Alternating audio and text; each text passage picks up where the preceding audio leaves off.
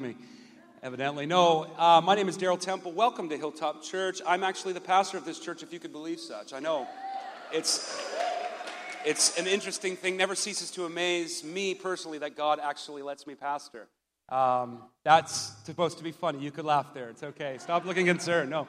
Anyways, welcome to Hilltop Church. If you know anything about me, I like to sweat and have fun. Um, and so but today, I will actually not be bringing the word. Uh, we have the privilege of having one of my dear friends, actually, I consider him as a brother to me, Will Eifler, um, is going to share with us the sermon. Will, if you would come up, we could fix this mic. That would be good.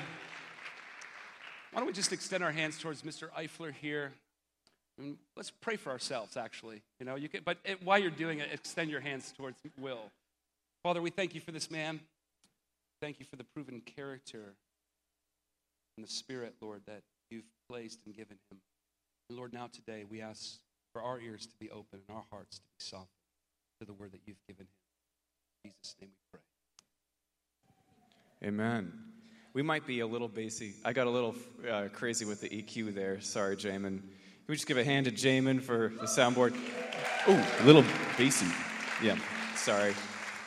I'm really, really excited. This is, uh, it's been a while, and I actually haven't even spoken in this space, so I got to get used to trying to peer through the lights. Um, I love the lights, but it's kind of hard to see everyone's faces. I am going to talk about work today, and that is the spoiler alert. I'm a big spoiler kind of person. Um, I think it's something that's not talked about nearly enough in the church. I think that we have a ton of misconceptions about work, about money and I'm really, really excited to see what God's view of work really is. Um, I would like you, if you can, to turn to Genesis 2:15. We're going to go all the way back, rewind to the beginning, and get a bird's eye view. Genesis 2:15. The Lord God took the man, this is Adam, and put him in the Garden of Eden to work it and keep it. Somebody say, work it. Work it. Yes. That is literally the first thing that Adam's put there to do walk with God and work. Do good work, good work that is actually fun. He was put there to populate the earth, him and his wife, Eve, it says in a later verse, and to tend the earth. Basically, just make everything beautiful. That's the job. That's, every, that's it. The entire existence of Adam and Eve to make the earth beautiful and to populate it. And what happens? We go down to Genesis 3:17 and some of you might know what happens in the story, but they eat the fruit of the tree that God said not to eat of. And what happens? They fall. The, the sin, willful participation with rebellion and sin. That's what happens and brings sin into the world. And so this is God confronting Adam. And to Adam he said, Because you've listened to the voice of your wife and eaten of the tree, of which I commanded you, you shall not eat of it. Cursed is the ground because of you. Ooh. In pain you shall eat of it all the days of your life. Thorns and thistles it shall bring forth for you, and you shall eat the plants of the field. By the sweat of your face you shall eat bread, till you return to the ground, for out of it you were taken, for your dust, and to dust you shall return. So, what happens here? You're getting the picture, right? There's a perfect world, and then there's sin, and then there's a curse. The curse is not work. You know what I'm saying? Okay, uh, we'll just take a pause for a second. How many of you here have struggled over the issue of career, over the issue of, thank you, Kaylin. Somebody's honest. I, I can always count on Kaylin to be there for me, my hype man. Um, struggled with what am I doing? You know, like that, that, that kind of existential thing of like, oh my word, I feel like a chicken pecking the ground sometimes. Like, this is so futile. Like, why, why am I just, why is it so hard? You know, it doesn't feel like it's right. And that's a result of the fall, it's a result of the curse. Well, let me ask you a question. Who came? Sorry, I might, I'm, I'm so sorry. I'm going to get technical for a second. Maybe 200 hertz? Can we, can we lower that? Two to 300, I don't know. It's a little bit, I don't know, maybe it's just me.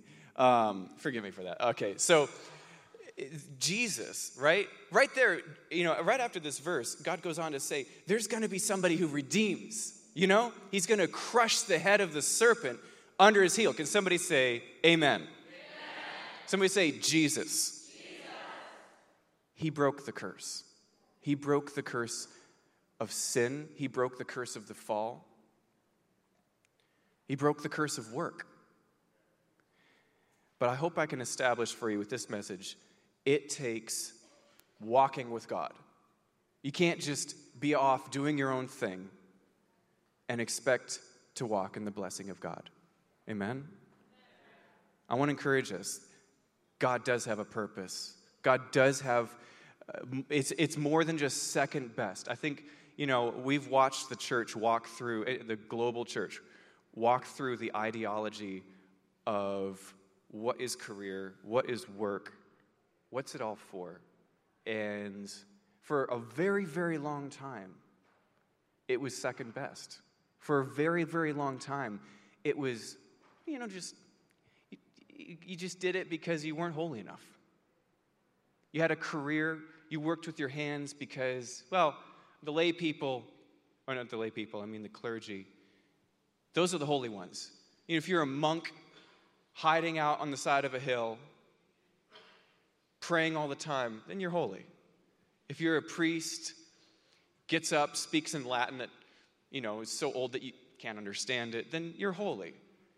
So many misconceptions have surrounded work. That curse seems to not really have just fallen onto the work itself, it's also cluttered our minds up so that we are confused about what we're doing. We're confused about what God's called us to do.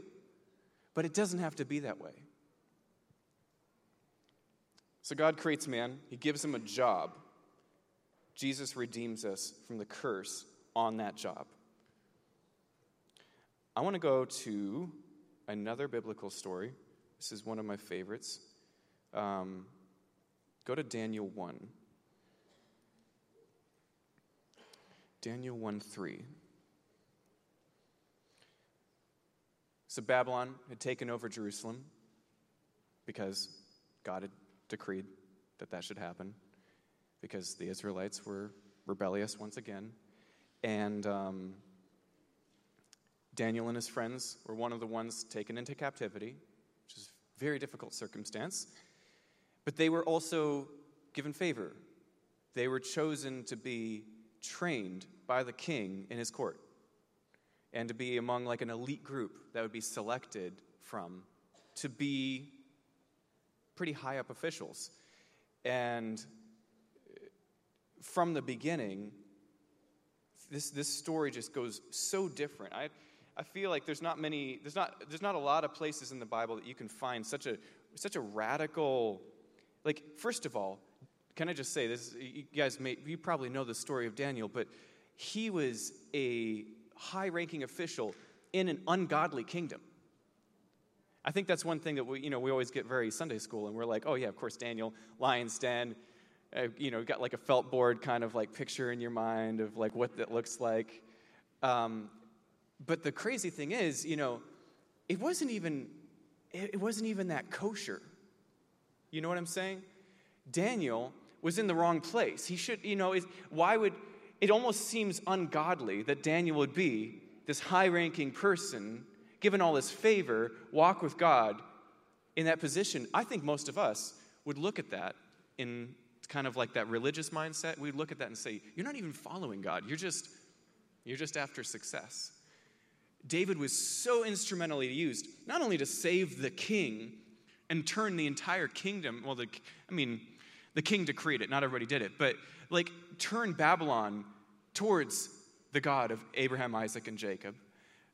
But he set up uh, prophecy and uh, preparation for Jesus many, many, many hundreds of years before he came. And there's something so profound about the obedience of Daniel in a wicked place. I just want us to read this, um, the origin story, so to speak, of Daniel. The king commands Ashpenaz, his chief eunuch, to bring some of the people to Israel. the people of Israel, both of the royal family and of the nobility, four youths without blemish, of good appearance, skillful in all wisdom, endowed with knowledge, understanding, learning, and competent to stand in the king's palace, and to teach them the literature and language of the Chaldeans. The king assigned them a daily portion of the food that the king ate. This was food that had been sacrificed to idols, and the king ate it, by the way. Um, so that was not, that was not uh, something that they could eat and of the wine that he drank. They were to be educated for three years. Sounds kind of familiar. Students, holler at me. There we go. And at the end of that time, they were to stand before the king. Verse 8, if you go down a little bit. Daniel resolved. Say that with me. Daniel resolved that he would not defile himself with the king's food or with the wine that he drank. Therefore, he asked the chief, the chief of the eunuchs to allow him not to defile himself. This guy puts his neck on the line for Daniel and his friends, and it ends up paying off. Verse 17, if you go down. As for these four youths, God gave them learning and skill in all literature and wisdom, and Daniel had understanding in all visions and dreams. At the end of the time, when the king had commanded that they should be brought in, all of the, all of the kids who were being trained, the chief of the eunuchs brought them in before Nebuchadnezzar, and the king spoke with them, and among all of them, none was found, like Daniel, Hananiah, Mishael, and Azariah. Therefore, they stood before the king. So they, basically, they got positions in the court. And in every matter of wisdom and understanding about which the king inquired of them, he found them ten times better than all the magicians and enchanters that were in all his kingdom. Because of Daniel and his friends, a whole subversive, just, you know, turning of the tables happens in the very middle of this wicked kingdom. And God sets up the foundation for prophecies for Jesus to come. He sets up a complete upheaval of godlessness. This is such a picture of what God wants to do with us. It doesn't matter if you're a student it doesn't matter if you're a career person. It doesn't even matter if you're in ministry. I just want to say, you know, so like a li- just to give you a little bit of a picture of why this is so close to my heart. I run a business throughout the week. Some of you probably know, a lot of you know this, but I make videos, and two days a week. Uh, well, actually, Amy does more than that, but we're both bi- bivocational. She's a physical therapist throughout the week, and um, and then a couple days a week we give time to the church. There is a I think God is calling more people to give time like this to the church. I think for a long time it's been one or the other. And there is definitely a call. Um, it's one of those things I bring before God pretty often. Um, there's a call, there's a very high call to be full time in ministry. But how many, how many of you guys know? Only so many of us can be full time in ministry. And I, this is all of this. I got so excited last week as we were listening to Daryl speak. Such a good message about just giving all of yourself, serving the purposes of God, not just not just saying, "Oh, I'm just going to hang back." You know, the, the thing he was telling us about. Bob Bob Weiner says, "Where are all my full-time ministers at?" You know, and all of us should be raising our hands. All of us should be signed up, fully there, saying, "Yes, that's me." I'm not checked out because I'm doing a job. I'm not checked out because I have a career. I'm not checked out because I have a business. I'm not checked out because I'm in grad school. I so respect, I hugely respect the incredible time so many of you guys are putting into college, grad school. I, I, I didn't go to school. I taught myself things and it took me a lot longer. So it's really awesome that you're in school. Um, but I do know this, because I've seen it in the lives of a few people you don't have to let it suck the time out of your prayer life. You don't have to let it be four, eight, 12 years. God bless those of you that are training to be doctors. Um, it doesn't have to be just a dark age of your life. It doesn't have to be the dark ages of, of your involvement with church. This can be a time where God uses you and shows the rest of the world what he can do through an obedient vessel. This is the main thing I want to get at. I, I have so many things I want to talk about with this message, and uh, God help us all so that I make sense and you understand it. Hopefully, I get the right things across. One of the biggest things I want to get across today is I really believe God multiplies time. I actually don't just believe it, I've experienced it. I've had God kind of bat me around quite a bit.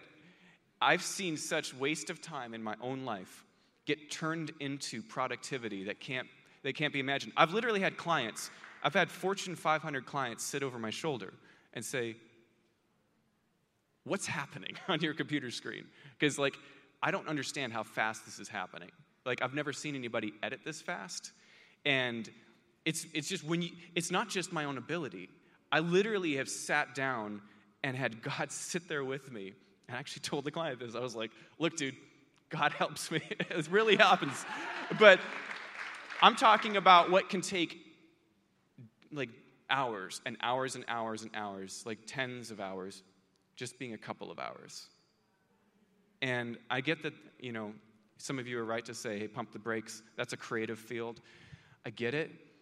But you'd be surprised just how creative most careers really are.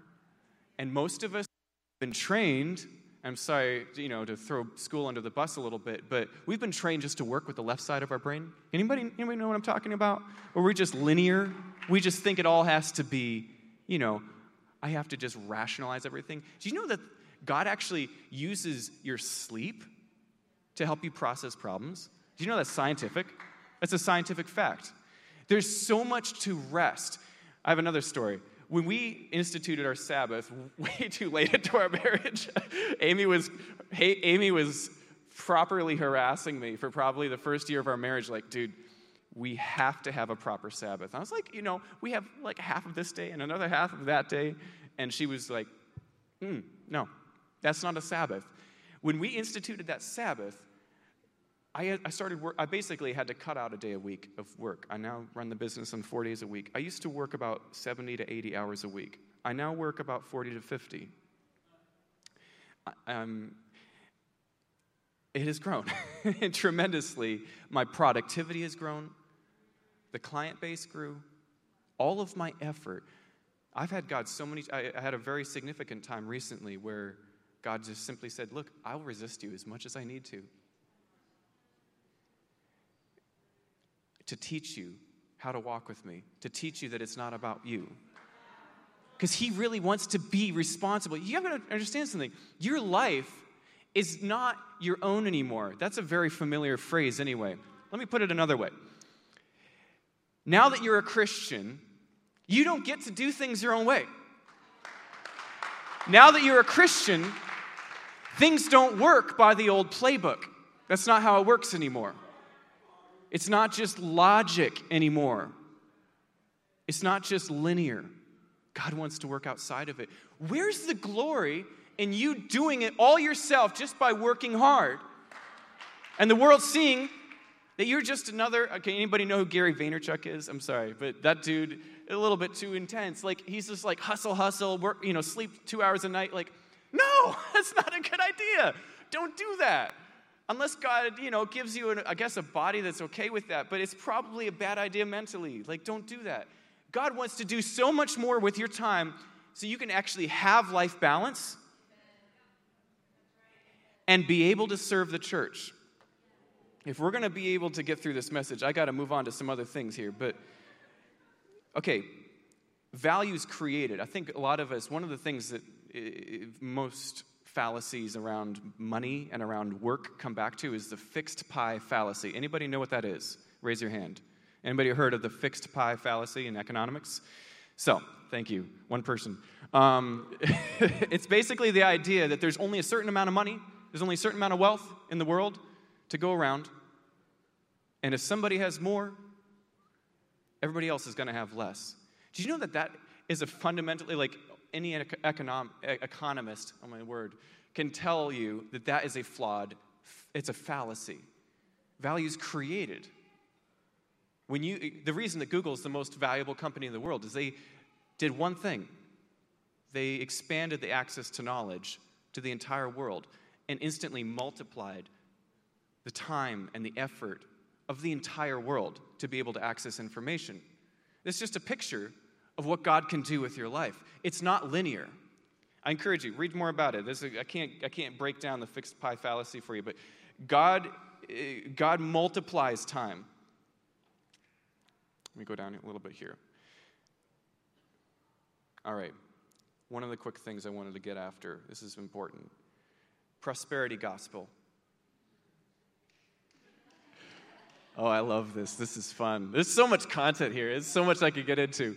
Prosperity gospel says God will give me whatever I want. It's fundamentally selfish. The, the, the, bad parts of the prosperity gospel are fundamentally selfish. It's basically God is good, He answers prayers, so He's going to give me whatever I want so that I can be comfortable. That's not, that part's not really said very much, but that's the, that's the bad part of it. How many of you know what asceticism is? Raise your hand. Asceticism? Okay, so just a quick definition of that it's the glorification of lack for spiritual purposes, is to basically to feel spiritual. Very big in the Middle Ages, any monks would basically give up all, they, all that they owned, take a vow of poverty, and go spend all of their time praying. Now, listen, if God calls you to pray all the time and be a monk, that's definitely between you and God. That's, like, that can be a beautiful thing. God did a lot of great things with those people. But the idea that that's the spiritual way to live alienated the rest of the church. Here's the fallacy with asceticism it says, I'll ignore my needs and the needs of others in order to feel spiritual.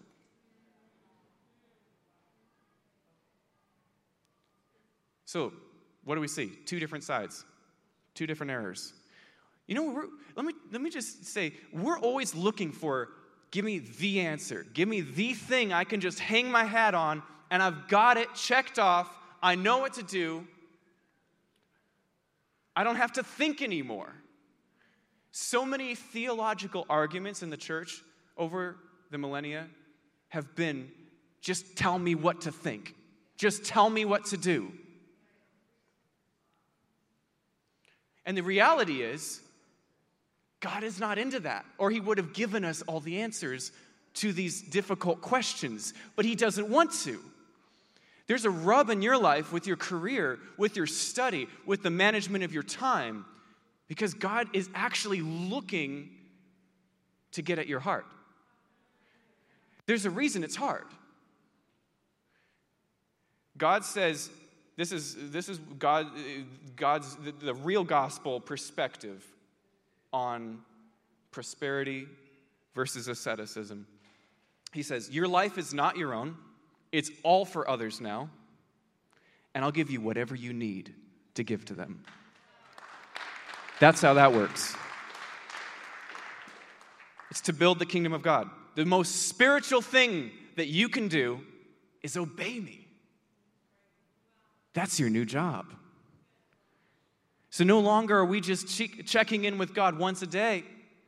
You know, walking in the garden. He wants to walk with us the whole way through. We've got the Holy Spirit now, guys. We've got the Holy Spirit walking with us, living in us. God miraculously wants to use you, use your life to show the world you don't have the full picture. You don't have, it's not just effort, it's not just your mind.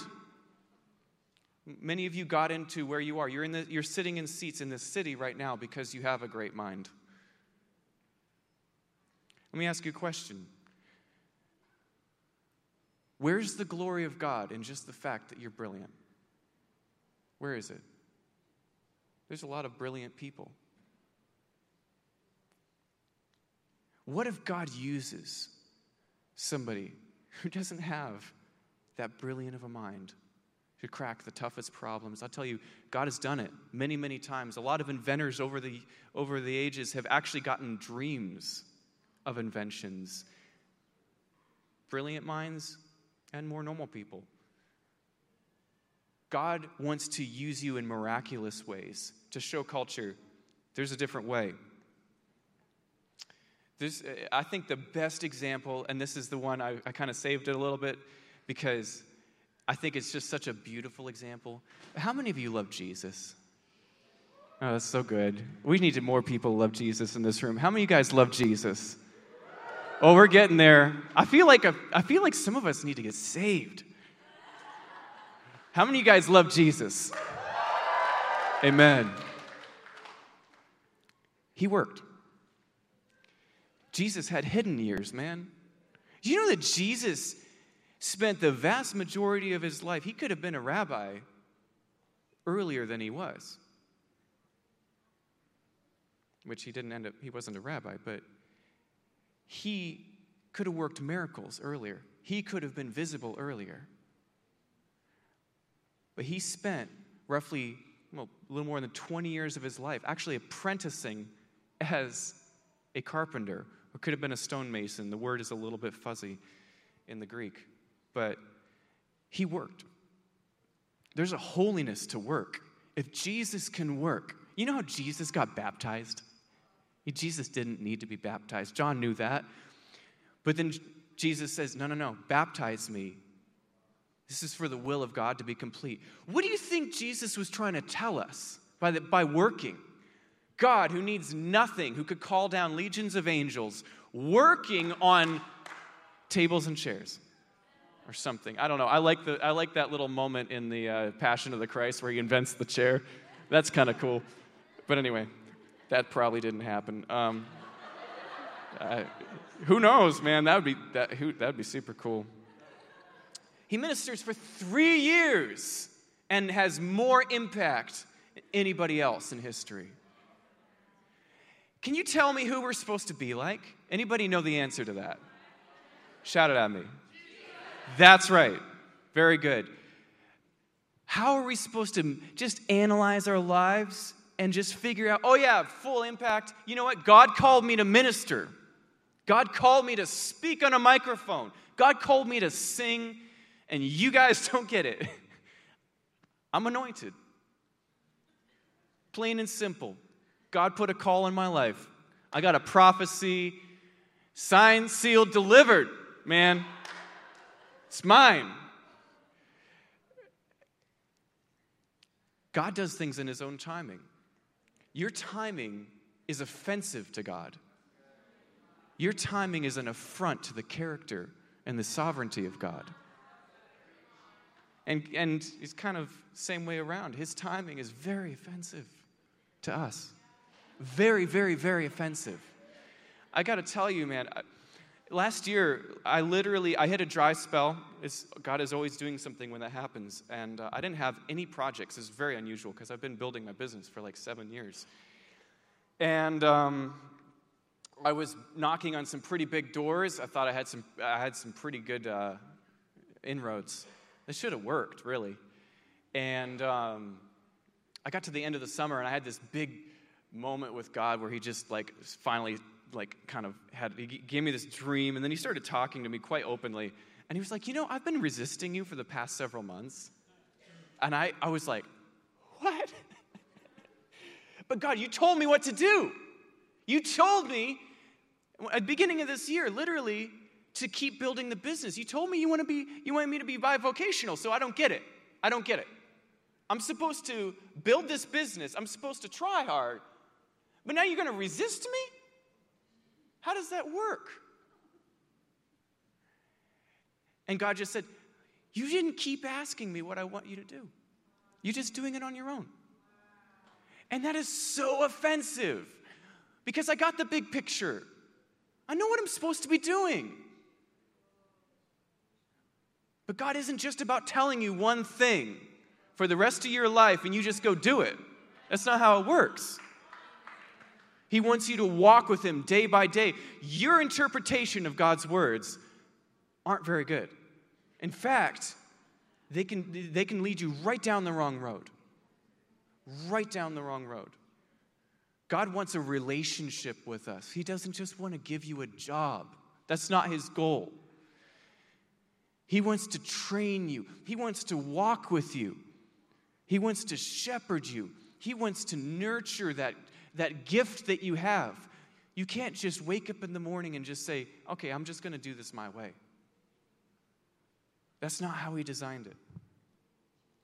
I proceeded to, after having this experience and submitting to God, I proceeded to have the biggest four months of the entire business ever. It exceeded previous years. And I, I, I just couldn't believe, I couldn't believe how stark it was. And I was still doing it on four days, four days a week.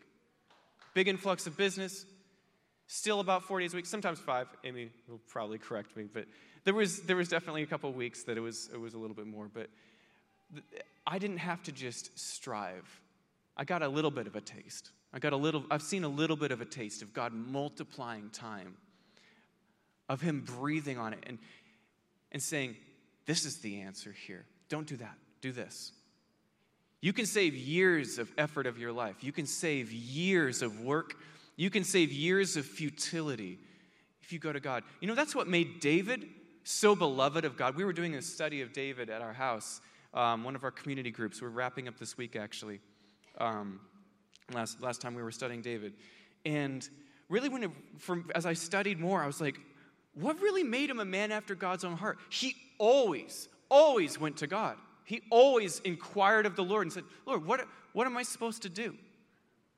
God loves that. That's what He wants from us.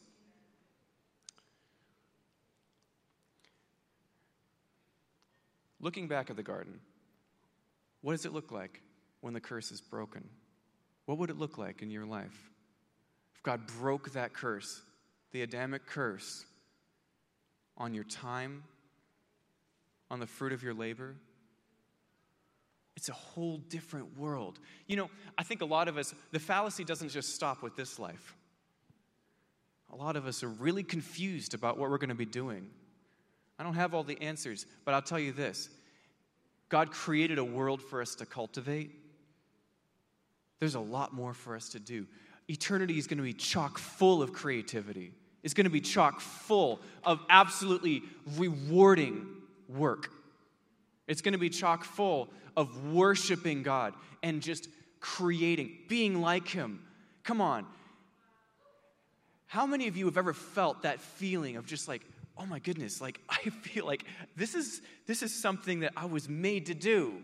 It might have just been for a moment. But God just didn't design that for a brief moment of time. You've got to get the image of the, the angel playing the harp, the little tiny harp on a cloud, out of your head.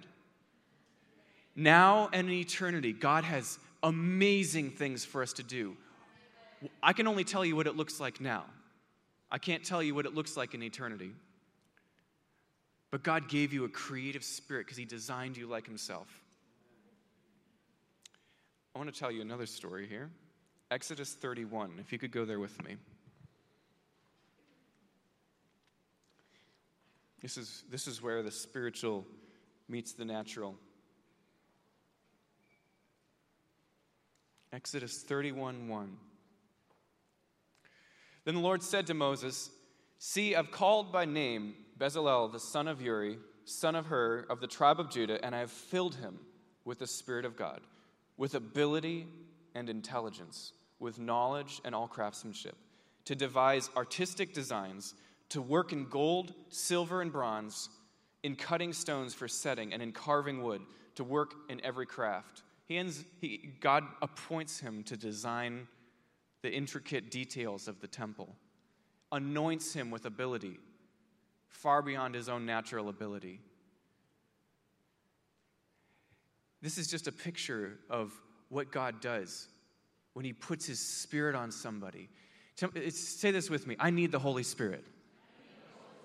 We need him. We need the Holy Spirit. We can't just do this alone if we don't get filled up by God, if we don't get that quiet time, I got to tell you, it's so stark to me. I'm continuing to learn this lesson day after day after day, and it's so hard sometimes to just, Lord, it's really, mainly the hard thing is submitting. That's really, it's still hard for me. Like, Lord, I, really, I got these things to do. I kind of want to cut my time short. I don't know if I have time to get time with you today. It's there's so many practical reasons I've seen such a stark difference in the days that I sacrificed my time. Maybe lost a little bit of sleep. Maybe stayed up a little bit later. Maybe I pushed off a phone call. Whatever it was, sacrificing of time to be like, God, no, I need you. I need not just to hear from you, I need to feel you. I need to experience you. My spirit, my soul is incomplete without you. I need you to fill me up. I wish I could tell you I did it more. I wish I could tell you that. But I can tell you this the times that I have made that sacrifice, it's like God multiplied my time, just multiplied it, multiplied my ability, multiplied my capacity, multiplied my emotional capacity. I'm not just thrown by things. God wants to walk with us, He wants to anoint us. One thing that I wanted to um, even touch on here is, uh, you know, I, I, was reading part of this book about um, basically men in the church. I think, you know, it's not to get into gender roles too much because there's definitely, you know, interchange of like, you know, who can carry what role. Like, you know, one, one person might be the provider in a family and might be sw- switched in another family. I'm not saying necessarily that, but I do know this. On by and large, a lot of men are confused. A lot of us really do get like, what am I doing here in church? Really, you know, like this doesn't even make sense for me. You know, I'm a sensitive guy. I love church. I'm a musician, so I'm, I'm like really fit in here. But some of you career guys, you know, it's there's there's like there's sometimes like this confusion of like, oh, this is good, but like this, how does this mesh with my practical life? How does this make any sense with what I do day in and day out throughout the week? It's just an event. I'm not called to be a minister. I know I'm supposed to lay bricks. I know I'm supposed to be a finance guy. How do you reconcile that? And I just want to challenge you with this. God might be challenging you to think outside the box. First of all, to know the holiness of the work that you have, to see your workplace, you've probably heard this before, but to see your workplace as a missions field See, when you're doing things on your own, you're just like, well, I know God called me to work, so I'm not going to really worry about doing anything else. I'm going to work. You know, I got a family to provide for. And that's right. That's the way it should be. But God wants you to do more than just work. Just because work is something that God's called you to do doesn't mean that you're not supposed to do something outside of it. We have to ask God, challenge me. Tell me what I'm supposed to be doing. Tell me how I'm supposed to serve you in my job. Tell me how I'm supposed to serve you in church. There's gifts that you have as a career person that the church needs desperately. And it's only waiting for you to get outside of your box and to start giving in ways that are outside the norm. They might not be playing a guitar on Sunday morning, they might be something totally different totally radical, totally you.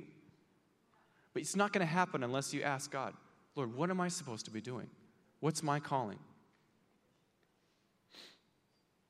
Real quick, I, even just in terms of resources,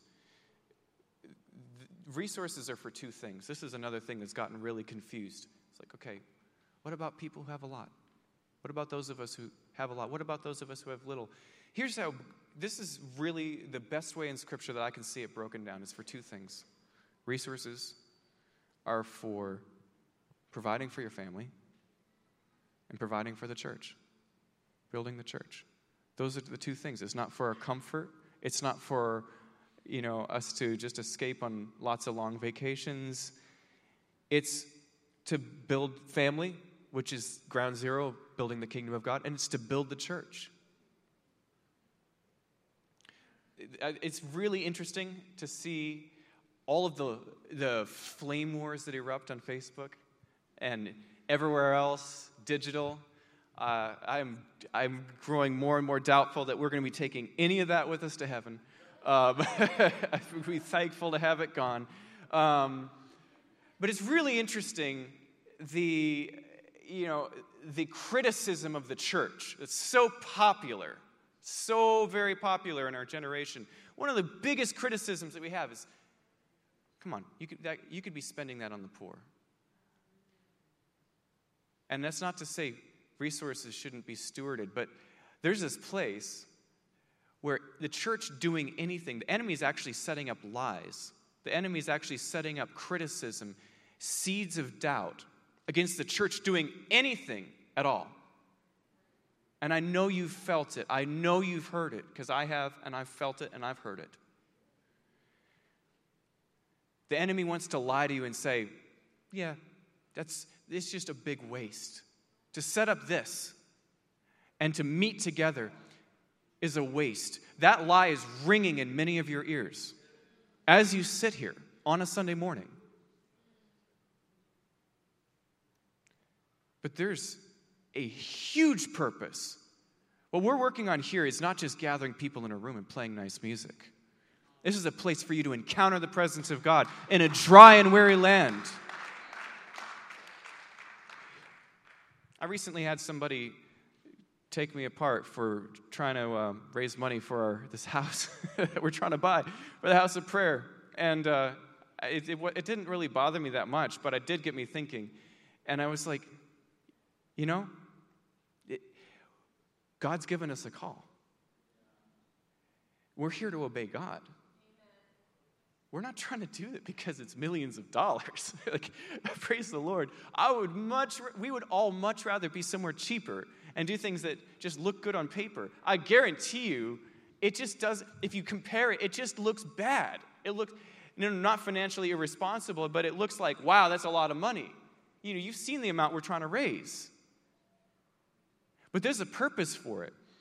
That we, you, you, when you look at it through natural terms, you're just like, oh, this is all just such a waste.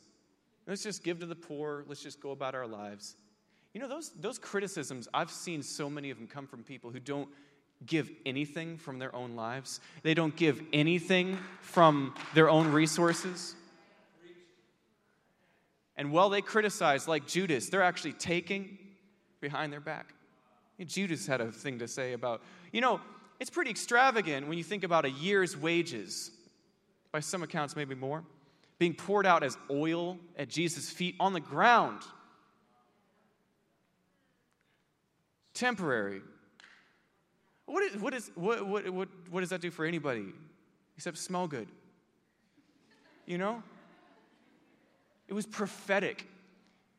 That sacrifice was, it, Jesus said it would be told throughout the generations, and hasn't it? As an example of pouring out one's life, pouring out of resources. See, here's the thing you've probably heard this before, but God's not concerned about your resources. God's not concerned about resources in general at all. He has plenty of resources, He doesn't need them. God just wants to use you. He wants to use your life. You know, we get so caught up in dollars, numbers in our heads, we forget what it's all about.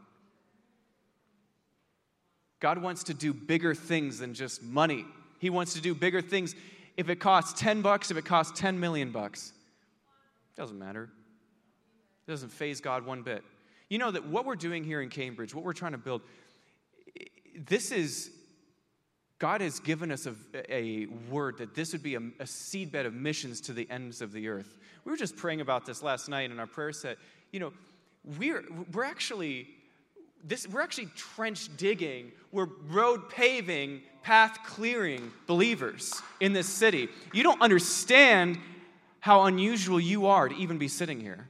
You don't understand the call that's on you, the fact that you even know who Jesus is and that you call yourself a Christian in this city. You sit at the crossroads of nations. You sit at the crossroads of the destiny of the rest of the earth. The nations send their best here to be trained. For years, we've wondered how can we give just enough to missions so that we can feel good about our checkbook? But God's put you here for a purpose to touch the lives of those who could touch millions more. And you can't even see it because you're so stuck in how do I get to the next thing? How do I how do I grow in my career? How do I spend enough time? How do I get my next day? Some of you are so stuck on getting high grades, you don't even realize it doesn't matter. It doesn't. If God's going to get you through school, He's going to do it. And if you're not smart enough, God's still going to use your life. You, can, you, you will do something. Do you trust God or not? Yes, you got to work hard. Yeah. But you get so stuck in it that you can't see where God's calling you. You can't see what God wants to do with your life. Some of you are called to be missionaries. Some of you are called to give it up. That life on Wall Street, that life in the IMF, influencing the world. God does want to use your life as an affront to what could have been. There are those of you in this room that you'll give up something that cost you hundreds of thousands of dollars. You'll go do something totally different. You got to listen to God because that's the purpose of your life. Your life is but a breath, eternity's forever. But there's other of you that God will use your life and what you're called to do and what you're training to do, I mean. But you can't do it yourself. You can't do it on your own. You need the hand of God on your life. You need the Spirit of God if you're going to go further. You need the presence of God on you. If you're going to survive, if you're going to keep your salvation and even be a Christian at the end of this program. At the end of this stint in your career working in this city, some of you have jobs in this city that are very intense. You're not sure how long you'll be here, it's just a season. It's the same thing. You have to walk with God. You can't take a detour. There's so much more God wants to do with your life.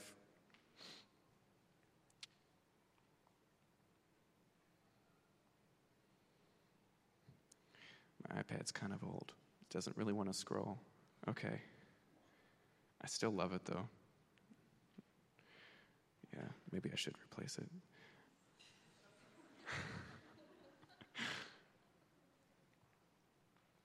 you know, this is, I, I was, I, it was really cool actually. Thursday morning, we were praying with Lynn uh, in the prayer room, and she prayed this thing that was really, really, I was like, that's definitely, I definitely got to shout that out in my message.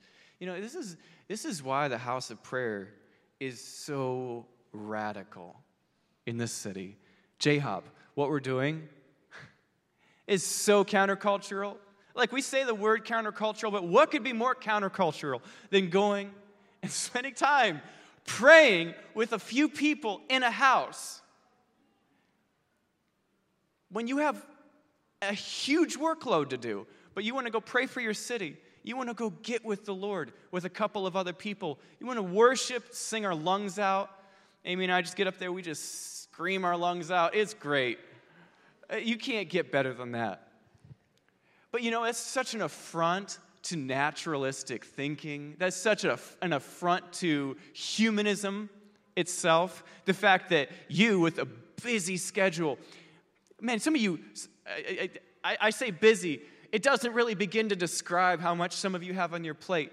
But I've seen some of the busiest people on planet Earth walk through these door, the doors of J Hop and spend time with God and give of their time and you know what? God's blessing them still, and they're still doing it. There's, and they, there's, there's a blessing in doing something that makes no sense to the rest of the world. There's a blessing there. That's why this, this, the house of prayer is so countercultural in this city. See, it doesn't make natural sense. I just, I encourage you to close your eyes, raise your hands with me. I'm going to do it too okay? So don't feel like I'm not doing it. I need it just as much. But let's just take a moment. Let's receive from God. It can totally happen without music. It can totally happen just you sitting in your chair. God, I ask that you'd set us free from what we can do so that we could do what could be. God, I ask that you'd set us free from our own ability. I ask that you'd set us free from naturalistic thinking, anti God, humanistic thinking that's pervaded our minds, made us think that we have to do it all. Lord, I ask you to set us free. God, get us back to relationship with you. Lord, get us back to caring about time with you.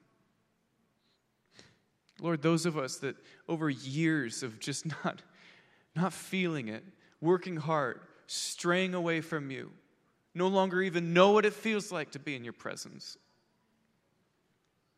God, bring us back. God, we just say this morning, we can't do anything apart from you. We can't do anything at all. I ask that you'd forgive us, Lord, for trying things with our own hands, for even taking things that you've said and just running with it on our own. Lord, forgive us for our rebellion. Forgive us for our natural thinking. Lord, I ask that you'd put a humble spirit in us. I ask that you'd put a contrite spirit, a spirit that loves your words a spirit that loves your presence above everything else.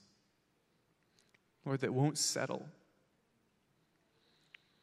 God, if you call us to go do something that makes no sense naturally, to give it up, to give up a career that's so promising and provide perfectly, Lord, that you give us the boldness to do it. And God, if you've called us to walk that narrow line of making money and following you and serving you, God, would we give of our time, God?